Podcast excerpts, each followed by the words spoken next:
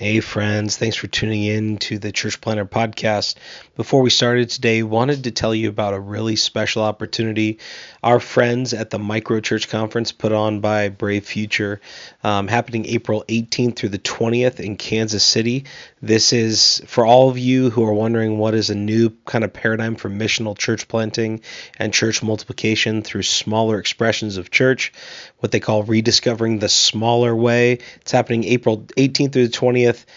Kansas City is being hosted by Kansas City Underground. Going to be a great weekend, and they've given us 4 free registrations to give away. Normally the price is $90, but we will get you into the conference for free. We have 4 of those. What you can do to enter is go on our Instagram at Church Planter Podcast. And there you'll find a DM button. Click that DM button, send us a DM with your email on it and your name and where you serve. So your email, name, where you serve, and you'll be entered to win one of 4 Microchurch Conference registrations. You just get yourself to Kansas City, and you can be there and learn a ton from our friends at Brave Futures. Hope you enjoy the show today. The illustrious Java bids you welcome. I'm going to regret this. I'm Pete Mitchell, he's Peyton Jones, and this is the Church Planter Podcast, brought to you by Church Planter Magazine.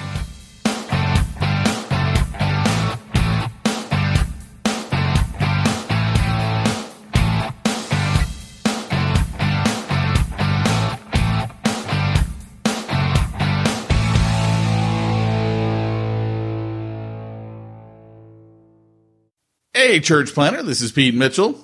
And it's Peyton Jones. We're back, baby. And you are listening to the Church Planter Podcast with Smack Talk by Pete and Peyton. Brought to you by... Ooh, actually, thanks for bringing that up. Our sponsor has been revived from the dead. That's rad. We lied to them and brought them back into the fold. No, I'm just kidding. We didn't lie to them. We didn't lie at all. No, but I suppose now is the time where we actually read their commercial. I'm going to read their commercial because they sent it to me. They said, "I have it." Oh, no, but you do it. Did they copy you on it? Did they? If they copied you on it, you should do it. Okay, well, they did copy on that, but I think you should do it because I learned long ago from my brother who he had this thing he did with his wife where when he didn't want to do something, he really wanted her to do it. He'd tell her how good she was at it.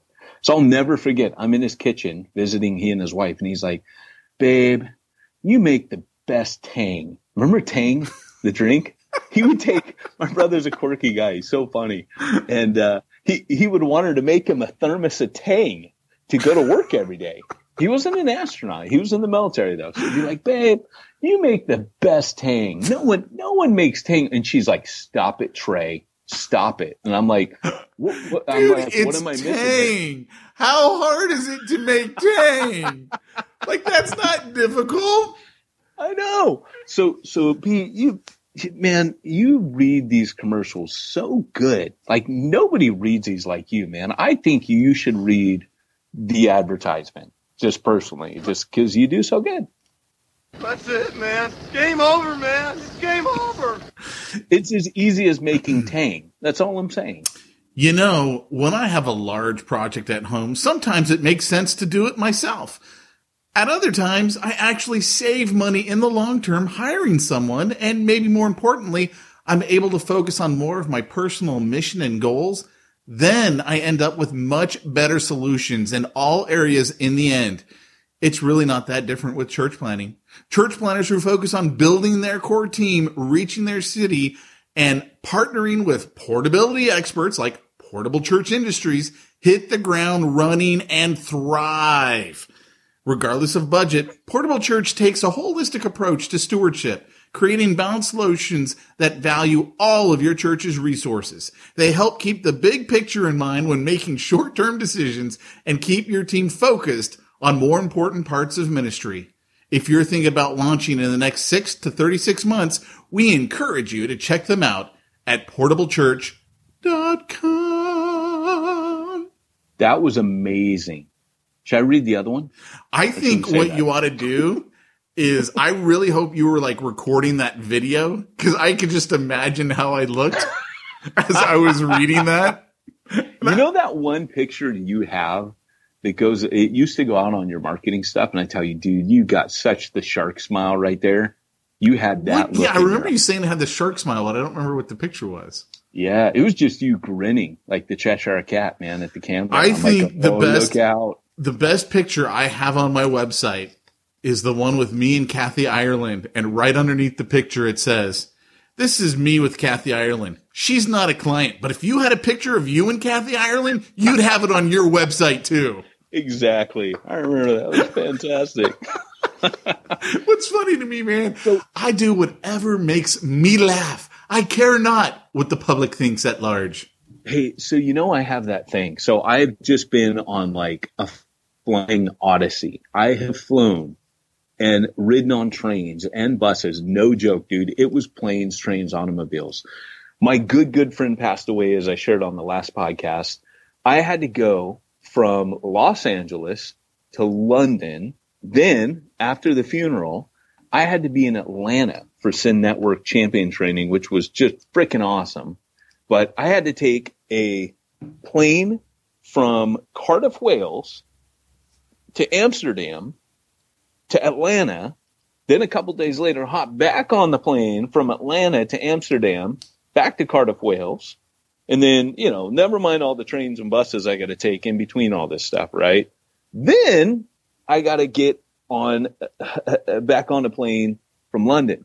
So, you know, like normally I meet famous people when I fly, right? And always. Yeah. If I actually talk to people, I might meet one or two as well, but I seek to not acknowledge people. I just always see them. I'm always like, hey, there's a famous dude, you know, always bump in. And especially like LA to London. Hey, I was looking at Kirk Overstreet's pictures on Facebook. He went to Disneyland recently, and there's his brother who is Badger in Breaking Bad. And all I can think of is, there's Badger, man. There's Badger. Hey, that dude's mega talented. He did some stuff at Don Overstreet's funeral. Oh, did he? He sang on a ukulele, and man, was he talented. But here's a funny thing is that I made one of those embarrassing calls in life. You're like, there's a famous dude. I got to say something. And there was this African-American guy. He was on there, and he walks down the aisle, and he looks at me, and I do a double take. Who's walking behind you, man? Who is that? That's Beau Moffitt, who just walked into my office. That's all right. You're on the podcast. Welcome, hey. Welcome, Fred. Hey, welcome to the magical world of podcasting. I want to be on it so bad. When Pete dies, you can have his slot. Hey, and that could be at any moment, man. Any moment. Hey, don't joke about such things. It's death, my friend. But I'm always packing, baby. I'm always packing. You never know when it's going to hit. But I got to tell you the story, though. This guy, so I do that. He walks down the aisle, and I look at him. You know, like you just kind of glance up, and he keeps walking past me, and all of a sudden it hits me. That's the dude from Bubba Ho-Tep. Remember the African-American guy in Bubba Ho-Tep? I don't even know what you're talking about. Dude, Bubba Ho-Tep? Never seen that? What is that? That's the movie about Elvis in the rest home. When the mummy from the Smithsonian Institute accidentally falls off the train into the stream bed, floats down the stream right next to the Sunshine Home, where Elvis has secretly been hiding out. He's got a bad hip, and he's got to take his meds, but he's kind of half senile, but he's Elvis. And it's Bruce Campbell from The Evil Dead. Okay, I know Bruce Campbell. Right. So there's an African-American guy that is in the bed next to him, and they get to talking one day, and he says, well, I'm John F. Because he goes, I'm Elvis. And they always treat him like he's an Elvis impersonator. He's like, no, I'm really Elvis. You know, he starts finally telling people the truth. And so the guy in the bed next to him, African-American guy, is JFK. And he said, you know, they had to put a bag of sand on my head. And he's like, but you're black. And he's like, well, I'm part of the witness protection program. They had to make it realistic. You know, everybody recognized me if I was walking around as JFK. So it's all about him and JFK, quote unquote, African-American JFK. and how they got to fight this mummy, because the mummy's sucking all the life out of the old people. Yeah, you're wondering why I've never seen this movie. Oh, dude. The more you describe it, the more I'm like, yeah. Oh, no. Like, Bubba Ho-Tep is one of the best films ever made. It's right up there with Time Bandits. Don't mock me. And it is in the same category, but it's freaking awesome. I'm not kidding you. I got a bad feeling about this. Hey, any movie that has as its premise an elderly Elvis and JFK fighting off mummies that are eating old people, well, sucking life out of old people, you know that's going to be a good film. Yeah, so did you go and approach him? I did. And what did you say? Hey, are you the dude from Bubba Ho-Tep? What'd he say? It wasn't.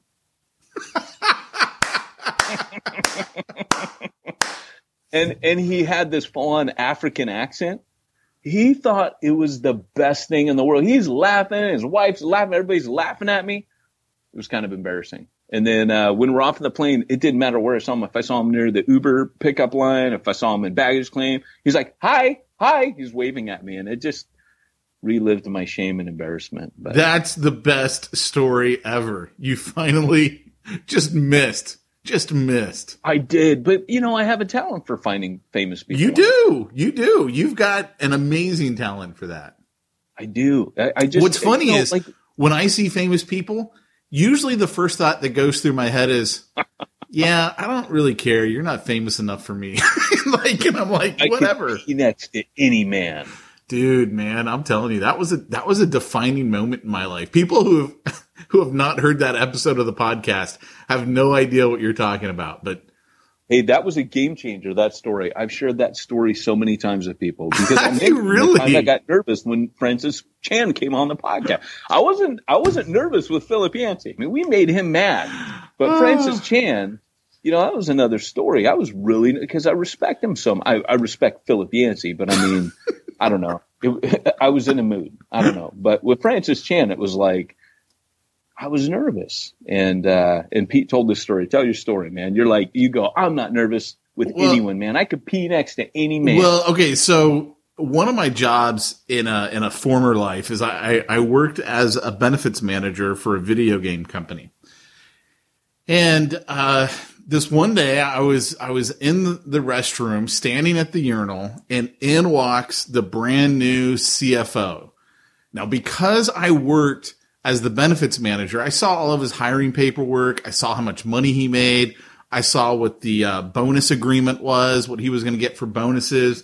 It was a lot. And I mean, I'm 23 years old, something like that. And he walks to the urinal right next to me, and I froze. I could not pee because I'm like, I'm standing next to the CFO. I was like freaking out internally. So then you do the whole little fake, hey, you know, shake, zip, and wash the hands and leave because I was too nervous. And so is it like that scene on Along Came Polly when he's in the restroom and one of the Baldwin brothers, Alec Baldwin's in there. No, I don't remember. He's touching his earlobe. You remember that? No, what happens? Oh, dude, you have to see Along Came Polly. You want to talk about it? Well, it's been a while since I've seen it. I saw it a long time ago. Bathroom scene ever. He's standing at the urinal, and he has OCD, and he can't stand germs and touching people. And the CEO of the company is in there at the same time as him. And while he's talking to him, he's like saying, you know, I appreciate you, you know, and he grabs his earlobe. And starts doing this to his earlobe while he's at the urinal. Starts rubbing his earlobe between his thumb and fingers. No, that's like so many levels of wrong. It's a great scene, man. See, that's where you really don't want to do that next to someone like me who's armed. I take that as assault. Okay. I think I've mentioned this before. In the UK, you do not talk even to your best friend at the urinal. You go in there, you're quiet, dude. If you talk to somebody at the urinal, you will get hit. It's just, it's like spitting. Like, you know how Americans, we're good spitters, man. We love to spit. We were going to a concert once, me and a buddy in Wales, and I kept spitting on the ground. We were walking to the stadium. He kept going, dude, you can't do that. And I'm like, what do you mean? And he's like, no, you don't understand. Like, you're right now like the lowest form of life right now for doing that in Britain. Like, that's just something we don't do here. Picking your nose. Hey, all I can say to your friends in the UK, our faithful listeners, hey, we're back-to-back World War champs. That's all I'm going to say. I'm just going to leave it right there. Yeah, let me tell you what we're good at. Hey, there's two types of countries in the world today. Those that are on the metric system and those that have been to the moon. I'm just leaving it there. Right there. Yeah. Yeah, you got a point there. But here's the point. It was so funny, though, because there are certain things where I think they're a lot rougher, tougher than us. Oh, dude, they fight way more than us. Oh, dude, we just shoot you. But over there, you got to fight. People don't know. It is not like Downton Abbey. I keep trying to tell people it's not like that. It can be a very dangerous. I do not want to fight them. I will tell you that. I do not want to fight someone in the UK. They got way more experience in the old fisticuffs than me. Yeah, yeah. It's just like instant street ball. Just take a Celt and put some beer down their throat, and it's like Three Stooges, but. Anyways, what I was going to say is what's super funny is on the other hand, they're also more polite. Like there's certain like codes of decency. So when you're on the sat nav there, that when the satellite's down, it doesn't. American one goes turn right, 100 yards, turn left. The one there goes please make a left turn up ahead. Like it's all gentle and it's super polite. Thank you. It's the funniest thing because in Britain there's kind of like this. You don't want to be pushy. You know, so there's this decorum that the sat nav has. And Americans, we would just be like, dude, stop saying all. Just tell me where to go. My buddy and I, whenever we'd go out to, have dinner together, go to the movies, whatever. And if we both walked into the bathroom and walked up to the urinal at the same time, he used to have like the best lines. So I would walk up there and I would try to like come up with something funny. Right. And so I'd be like, boy, this water sure is cold when I'm standing at the urinal. Don't go there. Well, don't go there. And this one time he goes, and deep. Like just. Oh, we just lost all our people. No, it gets funnier. It gets funnier. And so we walked into to a bathroom. This time, I don't know what we were at, a ball game or something, because the bathroom was just so many people. So I tried to do the same line, like setting them up. So I go, boy, this water sure is cold, really loud. I mean, there's got to be 10, 15, burly guys waiting in the bathroom. And he just looks at me and he goes, why are you talking to me? I don't even know you. So my buddy told me a story the other day where a guy was in the stall. And he's like, hey, what are you doing? And the guy's sitting there and he goes, talking to you? What are you doing? And he hears the guy go, oh, wait, hold on. Someone in the stall next to me thinks I'm talking to him. He's on the phone. Oh, my gosh. Well, there's your bathroom humor. See, folks, this is what happens when Peyton goes away on vacation and takes a week off from the podcast. It's all downhill. The podcast goes south very quickly. We didn't even tell everybody what kind of goodness they were going to get on this episode. What is today's topic? Today's topic, my good fellow, is about how you run effectively a small group discussion during your Sunday meeting. Step one, by reaching the unreached. Well, Step two, talk about it. No, that's actually, I talked about that in Church Zero. Cha-ching! Still got one in there. But I got an email from a guy who said, hey, man, do you know of any pastors who do this or any church plants who do the whole discussion group thing? And I said, no, I do. But most of them, the thing with doing discussion groups in church is that it's often a trial and error deal. So, like, I can't look back on all the years that I did. I mean, I did a good many years. Right now, I'm in between church plants, but my next church plant will still involve that. I mean, that is just something that I think is crucial, A, to discipleship, and B, to evangelism, and C, to the spiritual development of the gifts, you know, people developing in their gifts in the midst of the one another's, because to me, that's where the one another's really get practiced. So I can't conceive of going back into a model where I'm teaching people and they're just passively receiving what I'm dictating to them. So, but the problem is when people try to make this switch, often they get things wrong. And I'll be honest, I got things wrong a lot, but I was committed to it simply because I didn't start doing it in the church context. So I knew it was going to work. The problem was making it work in church. And because I had started a church in a Starbucks, and kind of morphed it into a church plant, all I did was copy the setup of Starbucks into the church. But when I watch people try to do it, they kind of get it wrong. And it normally they quit it. So when he asked, do you know people? I was like, well, I could chuck him at the Refuge guys, but even with Refuge, like I've noticed that they're still kind of finding their way on it. What I'm really proud of them about is they didn't just go, hey, here's the way that Pope Peyton set everything up. We're just going to keep it the same. I mean, they have changed a lot of things. In fact, their current way of doing it is they trade off every week now. They'll do 1 week as testimony. And of course, it's a church that sees conversions. And so that's always very exciting. So they're like, look, we think testimonies are valid, which also is in church teaching. And then they see discussion group.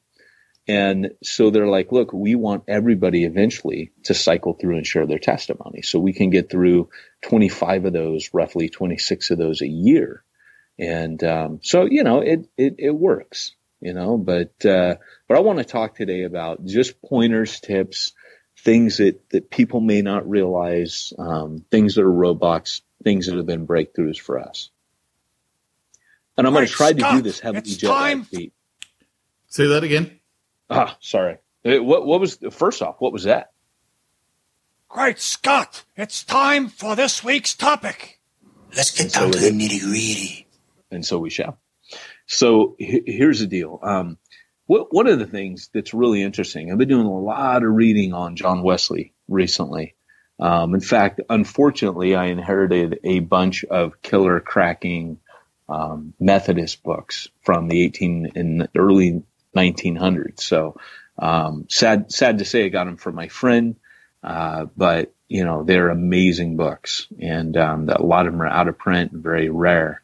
They were kind of like his prize books he never parted with. Almost all of his other books he got rid of. But what I'm learning about Wesley was that he did some really cool things when he designed a church. For example, if he designed a church, he would often, I don't know if you've ever seen these before, but he had flip pews, so that when you had a pew, picture a pew now in an L shape, that it would flip back so it could face the pew behind it.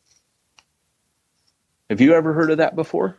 I have not heard of it, and it sounds like a church that would make me very uncomfortable. Absolutely. But it's where the statement comes from, flipping pews. And as it says in parts of the Bible, and to this day, this is why it is said flipping pews. I've never heard of the statement flipping pews. Me neither. I totally made it up, but it was a cool segue into talking about the Bible. So, you know, it's interesting because, you know, there are 23 one another's in the scripture. And I'll always kind of make the point that, hey, when do we have time for those to happen, right? We don't unless we make church interactive. The kind of the cool thing about Refuge, why I think that they get away with not having to do the groups every week is because they are so social, because they start every service off by eating a meal together. And so they're sitting around tables. So the first thing that I would say, and by the way, this is for you, Jordan, you wrote me this week and asked to chat about this. So Jared, this is actually what, you know, you've henceforth been, or before this, you've been called Jared. Men have called you Jared, but henceforth I call you Jordan. So that's a Jesus move right there. But basically the idea is that, you know, we don't really have a time to do that. I mean, we don't really pray together, as a church. Maybe one guy prays and everyone else goes, yeah, amen, amen. And there's so many things because of the structure of our service, we never ever get to practice so much of what was a part of the essential New Testament Christian way of life or Christian community together. So, you know, I'm always on that quest. You guys know, maybe a month, maybe 6 weeks ago, I did something on what would a liturgy be if we did some kind of breaking up the worship part. You know, we're talking about the teaching part right now, but what does it mean? So Wesley had this idea that if you flip the pews back, then people could form small groups really easily in their meetings. And I think that's super, super crucial. Now, if you have a church that starts off this way, so if you're church planning and you do this like early on, it's very easy and it sticks and people get it. It's small, it's intimate. But if you have a bigger church or an established church and you try to do this, people resist it.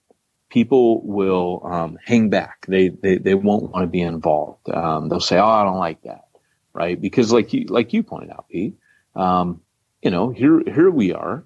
You know, you're like, man, that would make me so uncomfortable, and yet you were in a church that had discussion groups. So first off, let me just kind of, you know, and I was very uncomfortable every single week because it's right. So not me, right? Absolutely. So, you know, as you're doing that, tell me what were the things that you picked up from it? I mean, what were the things, even though you were personally uncomfortable, what were your observations? What were some of your takeaways from it? I don't even know what to say. It's so not me. I'm such a, I don't know. Cesar Kalinowski and I were having this discussion. He was like, "Are you shy or are you actually an introvert?" And I'm like, "Well, maybe I'm both, because I don't like people and I don't like meeting people or talking to them."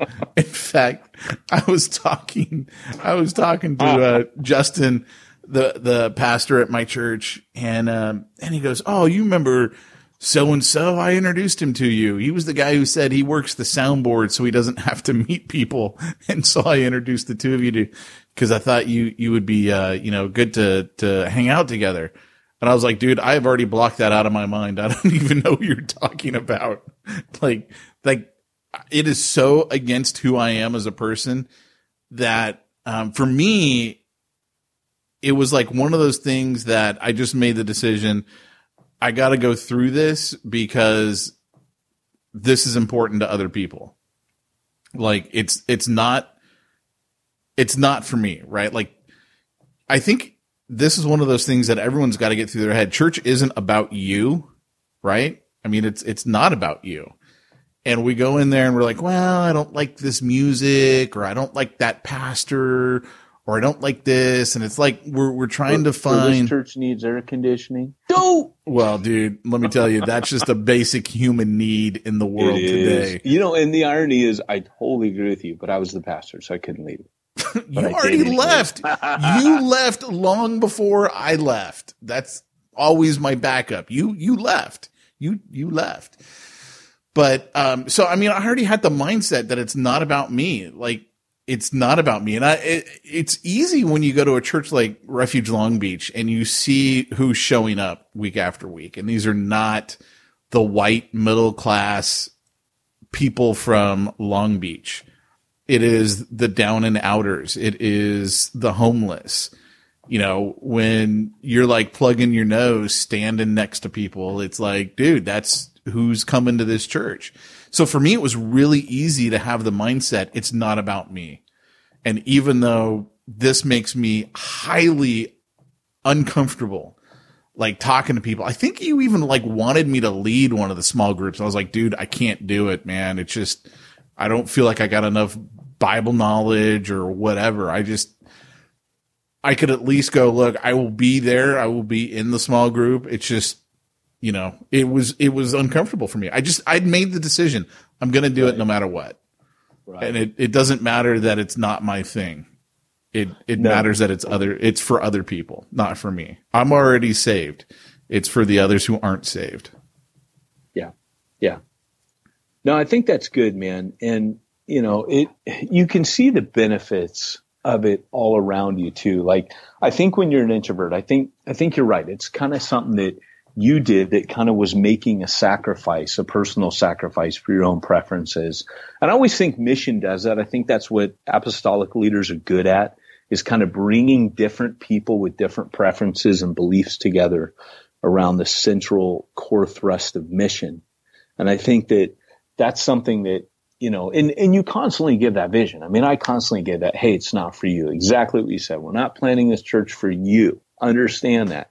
You're here to reach them.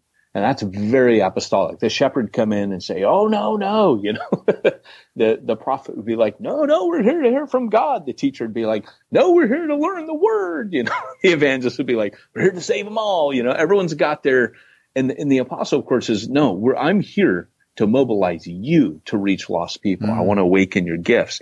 And so each one of them has this very different thrust. It's funny. I was thinking about this. This is actually going into my next book. Cha-ching!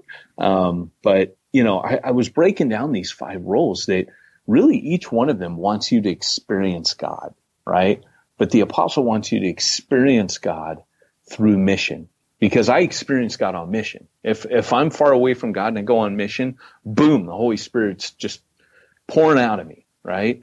The prophet says, I want you to experience God through the supernatural. I want you to be a little uncomfortable and feel a little bit, maybe even tinged with fear, because God's in the house. I want you to experience God in that way, spiritually, deeply spiritually, and sometimes even supernaturally. The evangelist wants you to experience God through the gospel, whether you're telling it or receiving it again. That's why when you're listening to the gospel preached, you're happy as a Christian. Mm-hmm. Even though you've heard it a million times, you're experiencing God through the gospel. The shepherd wants you to experience God through other people, so through one another, through community. And of course, that's where Jesus promised, I'm there in your midst when 2 or 3 are gathered. And lastly, the teacher wants you to experience God through the word. And as you grow deeper and deeper in your understanding of the word, you grow deeper and deeper into your experience of God, at least the capacity to experience God. So each one of these roles, and this is a big tangent, forgive me, but this is just one of the things I'm geeking out on right now in writing. But you guys can have that as a taster to the next book. Cha-ching! So, but here's the deal, you know, as you're looking at that, I do think that it's important for people to know that, look, we're going on mission. And so you might be an introvert, and this might be really uncomfortable. And I kind of liked, I remember you at one point, it was after we had met with Rick Warren, you had come to the point where you were like, you loved what he said about small groups, where you were like, man, I don't got to lead one, but I could host one. You know, if you're an introvert, you could be like, I'll host it. I think introverts in those groups, because what we do is we have like a little coffee table. And so we went to IKEA and we bought little coffee tables, and the little tables, they're rad. They're like $10. So we bought like, you know, 8 of them. Like, you want to change the life of your church, 10 to 12 people. That's good group dynamics, sitting around a coffee table. The little teeny, I think they're called LACK, LACK, and $10, and you build them. Take you like 2 hours to build all 8 of them. And you sit around those. And then we bought the trays that they sell at IKEA, and we would just have like a plate, a paper plate or whatever, with cool cakes and coffee and tea. And so when the last song of worship was played, if we did the discussion at the end, then we would bring out that tray. And, you know, if you're an introvert, I could see you going up and being the guy to go get that stuff. You know what I'm saying? Like, then you're just kind of serving people. You don't have to say a bunch.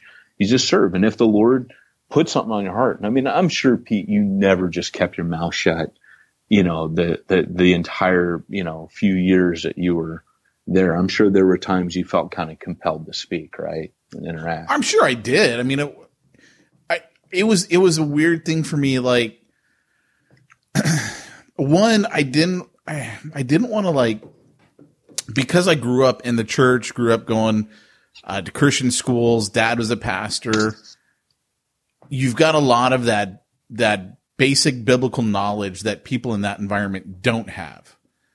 So I was always, you know, aware of that and wanted to be careful that I wasn't like putting the God smack down on people, right? where like the point of the discussion is just let people talk, let right. them share, you know, yeah. what do they believe? And if you've got the crazies, then sometimes you got to like ring in the crazy, but let them talk. And that includes, you know, I don't know if I believe in God, or I don't know if I believe that, you know, Jesus really came back from the dead, whatever, right? You got to let them talk. So I was aware that, you know, I have this knowledge that I got to be like, you know, careful of how I approach things, and that I'm not just, that I'm not busting a prophet move, right? Where the prophet's right. going to be like, let me put the God smack down. You know, I have to take on the thing that I don't have, which is the shepherd, right?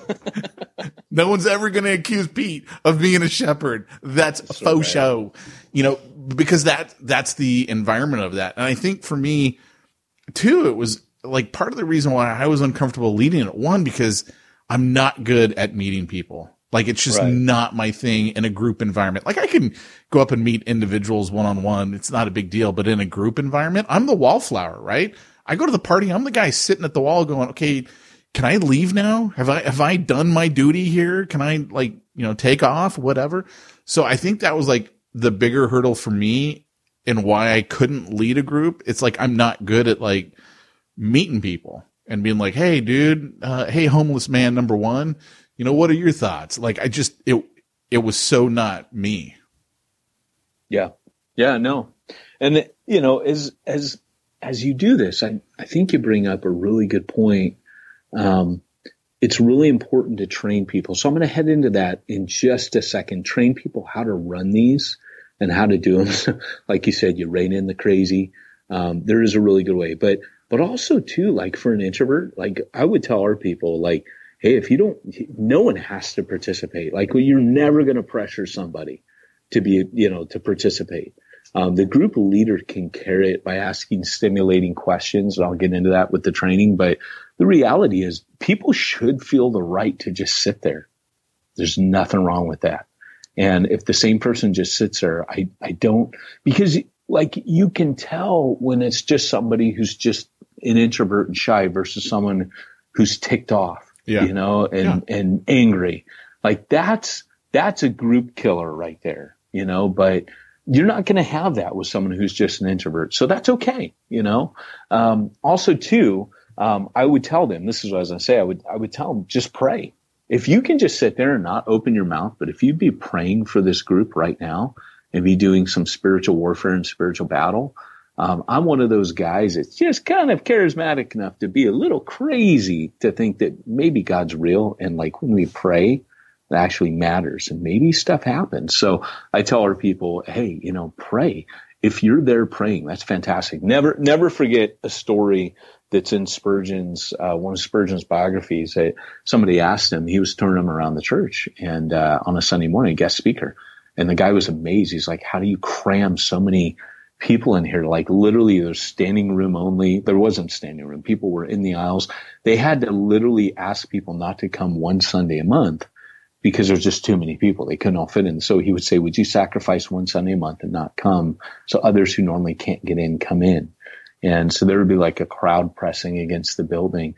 This guy said, I just don't get it. You see so many converts and, you know, these are hard to reach people. And Spurgeon said, well, let me show you one last thing. He took him down to the basement where there were 200 people praying. And he said, that's the secret. That's the engine room of everything you see here. That's what's running this thing. And he also had people trained that when people that were Christians were there, were seeing people being affected by God and by the gospel, he would call them his bird dogs. Spurgeon didn't do altar calls, but if someone was there breaking down and crying or visibly affected or kind of staggering out of their pew, like, you know, like, oh my gosh, what just happened?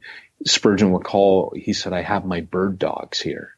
And he says the gospel wounds them and sends them, you know, flying to the ground, but my dogs go and get them. And so even there, those were like his evangelists and his apostolics. There were people that just had that gift and they would just bring them to Christ. You know, they would finish the gospel work. And so I think that small groups, it gives that opportunity for the average believer who to be on mission, really. And that's what excites me apostolically, is that I'm seeing people who literally are able to be on mission on a Sunday service, because quite frankly, I just don't think it works if you're trying to be on mission some other time, but what you do when you're together doesn't have mission hardwired into it. I think that every time we meet, we need to have something of the apostolic, the prophetic, the evangelist, the shepherd, and the teacher hardwired into it, because that's who Jesus, that's what the ministry of Jesus actually looks like. So why would I just have the teacher every time I come together? And then who knows where the worship thing fits in. I guess some people could say the prophet, but if it's just singing, maybe not, you know? I don't know. I don't equate singing to God as the prophet. I kind of see more like the use of the gifts, which happens, by the way, in these small groups as well, is someone might say, hey, can I pray for you? And lay hands on them. Healing can be done in small groups. Prophetic words can be given in small groups. You know, you can exercise. Oh, if you go to Romans 12 and 1 Corinthians 12 and look at the gift of giving, someone could be going through a hard time. I can't tell you how many times in a small group somebody shared something and somebody reaches in their pocket and hands them $100 afterwards privately. You know, these are just. Well, why didn't you ever tell me about those small groups? I was going through it back then. I kept hoping and holding out. I heard you say that one, but it never happened. It's because you didn't have enough faith, Pete. By the way, if you're new to the podcast, we do not believe in faith teaching. That is literally just a bad joke, like all of our other jokes. So here's the deal, though. When it comes to training... Wait. Could you, shut up and give us the money? So when it comes to training...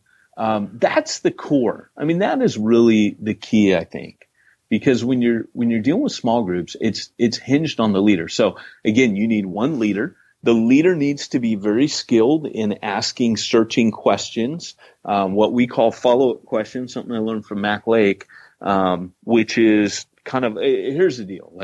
You can be in a small group, and Mac Lake just brought this up. I was with him last week, and guys are just stinking genius when it comes to asking questions.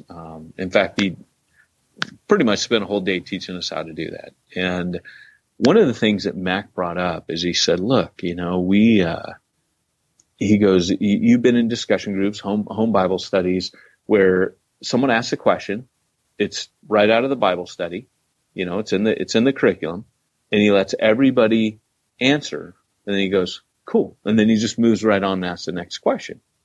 And what Mac has kind of trained church planning trainers to do anyways is to ask follow-up questions. Like let's say you say something like, I'm not very good at that. Then you could ask a follow-up question. And this is a lot deeper. I mean, I would love to do a podcast on asking good follow-up questions, just from what Mac Lake taught me. But the reality is that you can ask questions like, well, you know, why do you think, or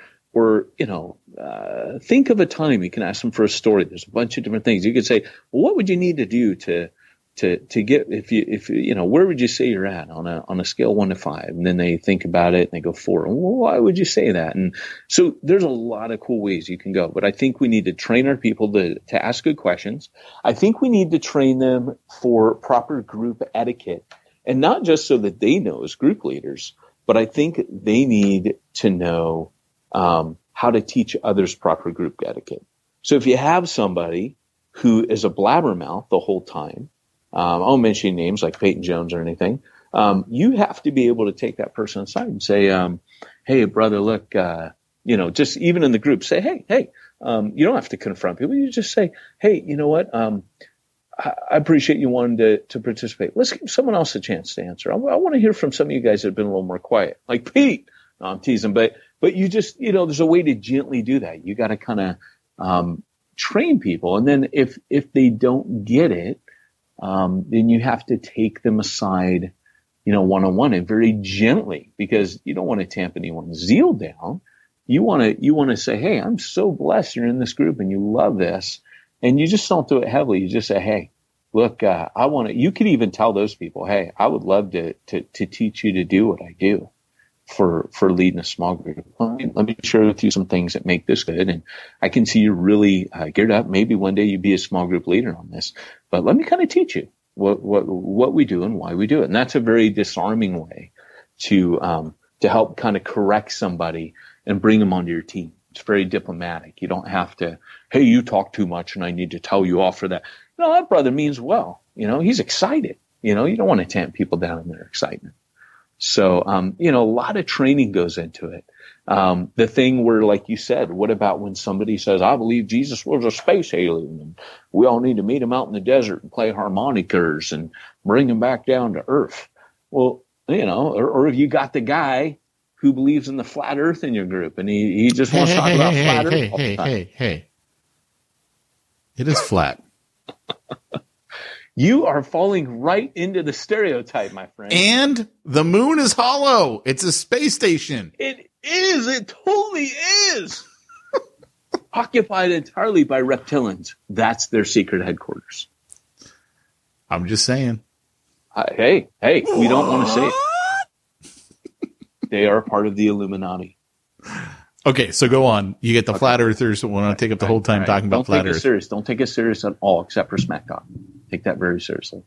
So here's the deal: is that you have to be able to deal with that. So, like for example, I have wacky people every once in a while that turn up and they mean well and they say wacky things, and I just get them back on the topic. Hey, that's cool. Look, and I'll just say it like as if like I would deal with it the same way I deal with a non-believer. I say, hey. Look, guys, we're all entitled. Obviously, there's going to be tons of different opinions here in this group. And our number one rule is we respect every opinion here because they're opinions. And if you find the person who goes, no, it's the truth of the word of God, they got to go. Eventually they're going to probably, unless they can be talked to, those people always wreck it.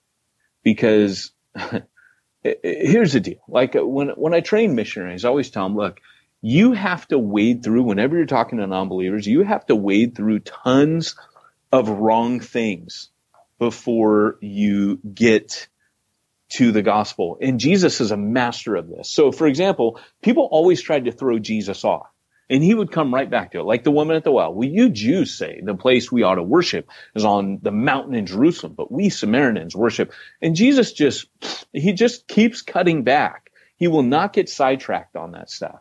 She kept bringing up, and it's kind of a defense mechanism. Sometimes when you get a little bit too close for home for people, they'll throw up smoke screens. Or what about aliens? What about evolution? And I would just say in those situations, hey, look, it doesn't matter if you believe it. It doesn't matter that. What we're talking about today is this. And we just want to stick to this topic. Boom, boom, boom. And so I just kind of redirect people. And if it's a wacky view that I'm worried that somebody's going to equate all Christians believe this, like all Christians vote for Trump, all Christians believe the earth is flat, all Christians, and it's something where like, I just know this is going to be a stumbling block for the gospel.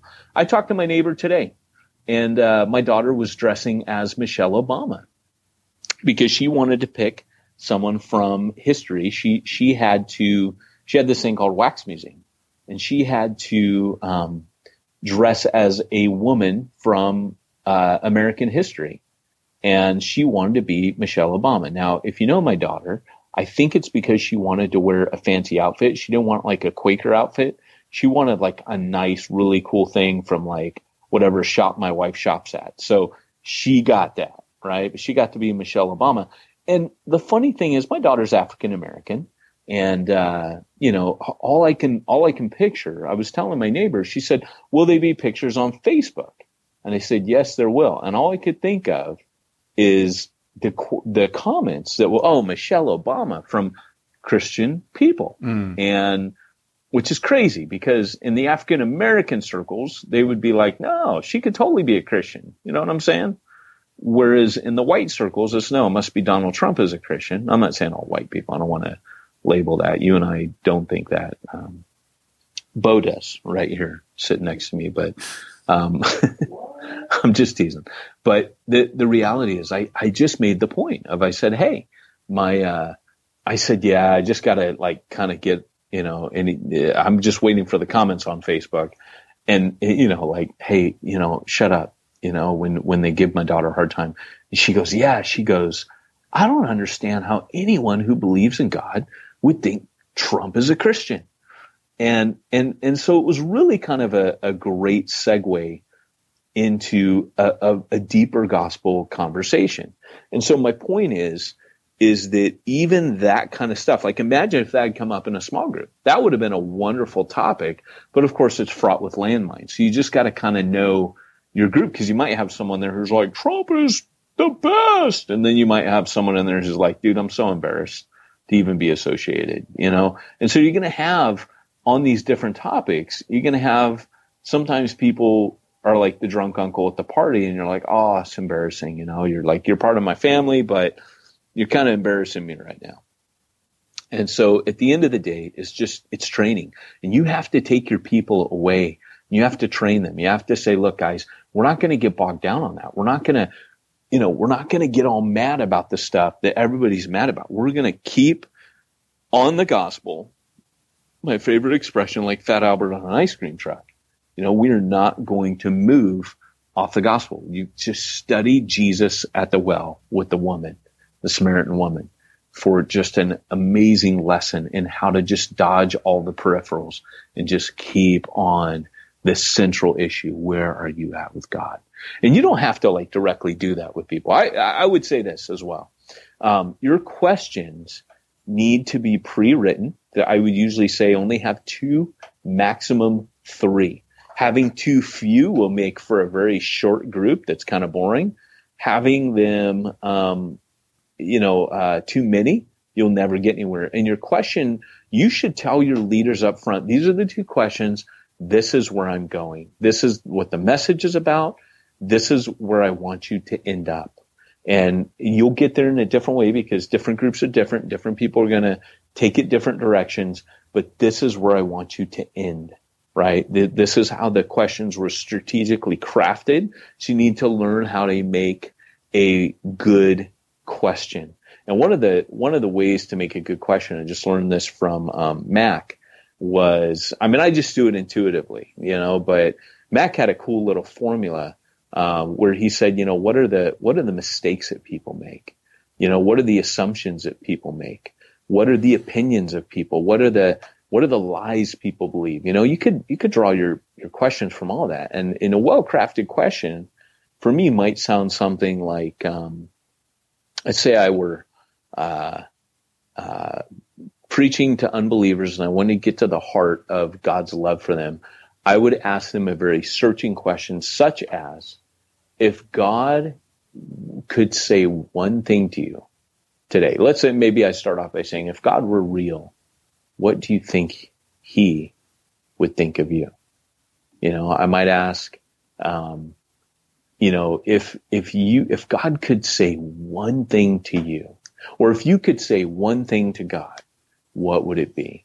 You know, if you could ask one thing, like, I mean, there's so many cool questions that you could ask. I mean, I'm just pulling these out of, these aren't based on a message.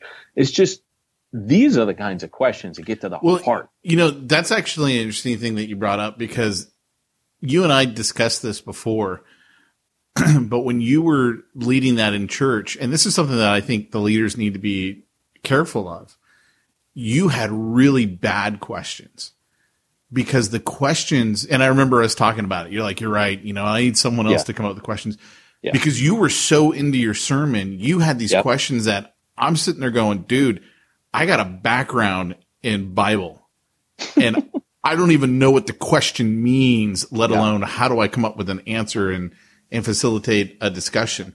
And then we had guys like, you know, Chris later on and stuff, where their questions weren't nearly as difficult to understand and to communicate. So it's just one of those things that you do as a leader, you've got to be wary of that. You have to think about it. It's, okay. It's something that I have grown in for sure. And I think nowadays, you know, I would ask differently, but I remember at one point literally saying, because of exactly what you said, I'm too up close to it. Right. Yeah. And I can't, and what I remember at one point, I can't remember what church, whether this was in Europe or here, but I appointed someone to write the questions as I was preaching. Yeah. And it might have been, I don't think I gave that to Kirchhoff. I don't think that would have, but they had to go give it to the overhead guy. And if you can, you know, because what the mistake I would make is I would write my sermon and I always revise it. It doesn't matter if you give me 2 months to prep a sermon, always the morning of, I'm going to turn up and probably rip it up and rewrite it. Right. It's just who I am. And part of it is there's a prophetic kind of, unction that I feel when I'm getting ready to preach. And so, that's a big deal to me. And so, but if you can write them beforehand, you know, someone just told me about a feature in Logos that what Logos, Bible software does is it now has a direct feature where you can drop, questions into the slide. So you can build the slide presentation as you're interesting. Yeah, as you're preaching. So if you felt like, hey, I'm better at this than Peyton was, then you can do that. You know, you can actually come up with them. And I think if I didn't wait till the last minute, because normally I do it Sunday before I grab everything and head out the door. And you just gotta think. You gotta spend time with questions like that.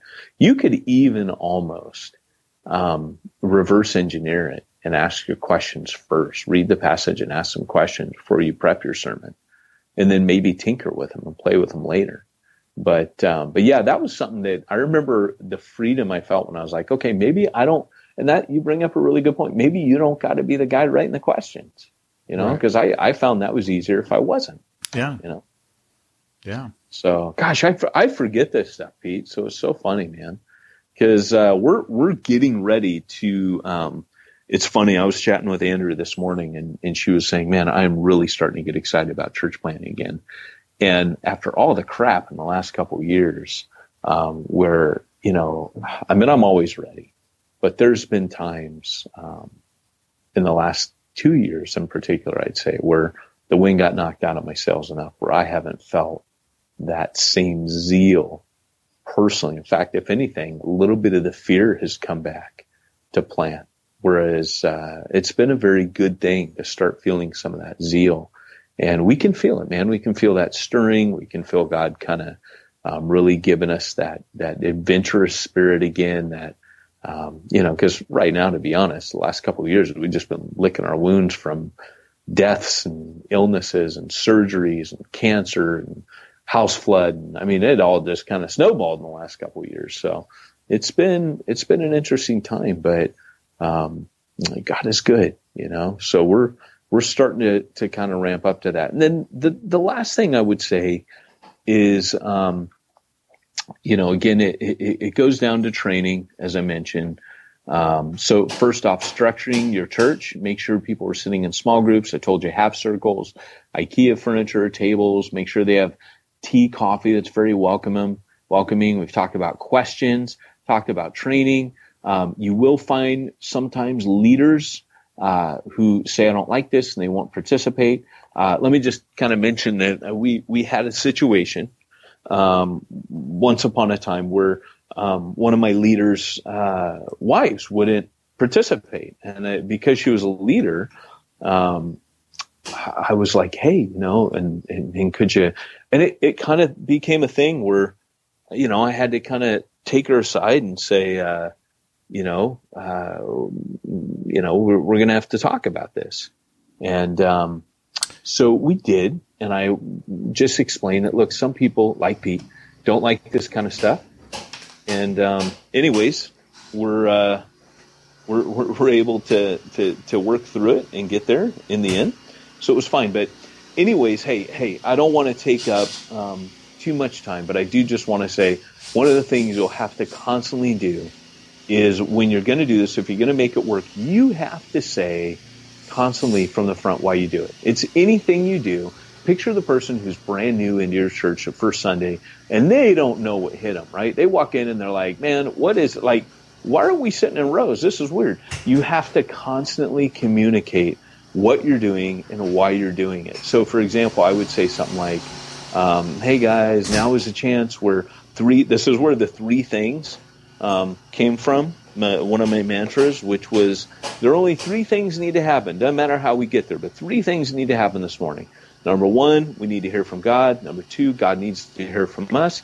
And number three, we need to hear from one another. And I might throw out, if I were the guy doing it, I'd say, hey, you know, there's 23 one another's in the scripture, and we take those seriously. And so what we're going to do is yada, yada, yada. And so just over-communicate what you're doing and why you're doing it. And so, guys, that is it. I'm going to wrap up there because I could talk about this all day. But again, Jared, that was for you.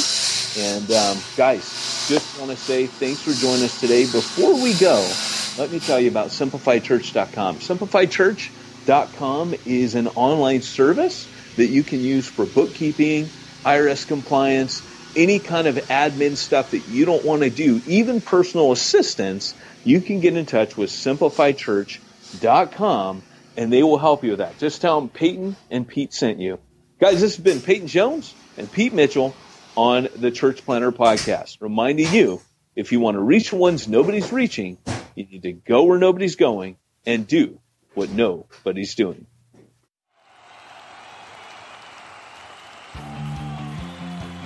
Thanks for joining us for another weekly episode of the Church Planter Podcast with Pete Mitchell and Peyton Jones. We'd love to hear your comments on this episode of the Church Planter Podcast. Visit us online and let us know what you thought at churchplanterpodcast.com. If you subscribe to us via iTunes and have enjoyed the podcast, leave us a positive review. The more positive reviews we receive in iTunes, the more iTunes will promote us to other church planters who would benefit from this show. This podcast is brought to you by the Church Planter Magazine, which is available in the iTunes newsstand or online via churchplantermagazine.com.